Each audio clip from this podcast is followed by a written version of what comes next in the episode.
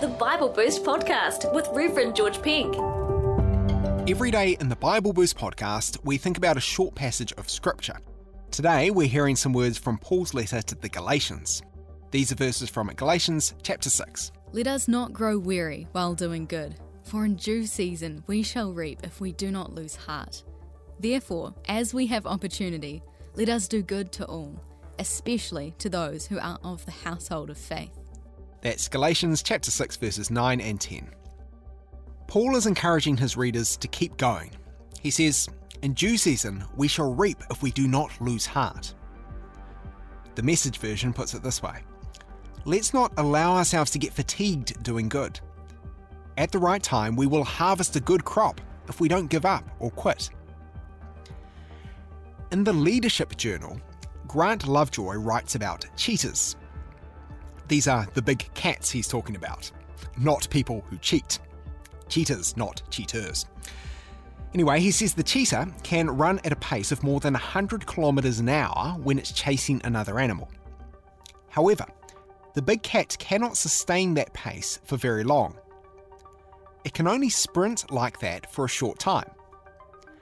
Unless the cheetah catches its prey in the first flurry, it has to abandon the chase. It gets tired so quickly because its long, sleek body has a disproportionately small heart. Dr. Lovejoy believes that Christians sometimes take the cheetah's approach to ministry. He says we speed into ministry projects with heaps of energy. We start fast, but then we fizzle out after a while. He thinks we often lack the heart for sustained effort. We think we need more speed, but we actually need more staying power. And this staying power, this stamina, it only comes from a bigger heart. He writes that motion and busyness, no matter how great, yield nothing unless we allow God to give us the heart. The verses we heard a moment ago talked about staying power. When Paul writes his letters to the Galatians, he says, Let's not allow ourselves to get fatigued doing good. At the right time, we will harvest a good crop if we don't give up. I think the apostle is encouraging endurance. Because he says, Let us not grow weary, let's not get tired while doing good.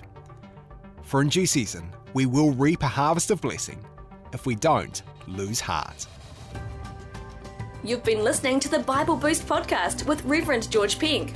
To help other people find this podcast, give it a rating or review in your favourite podcast app.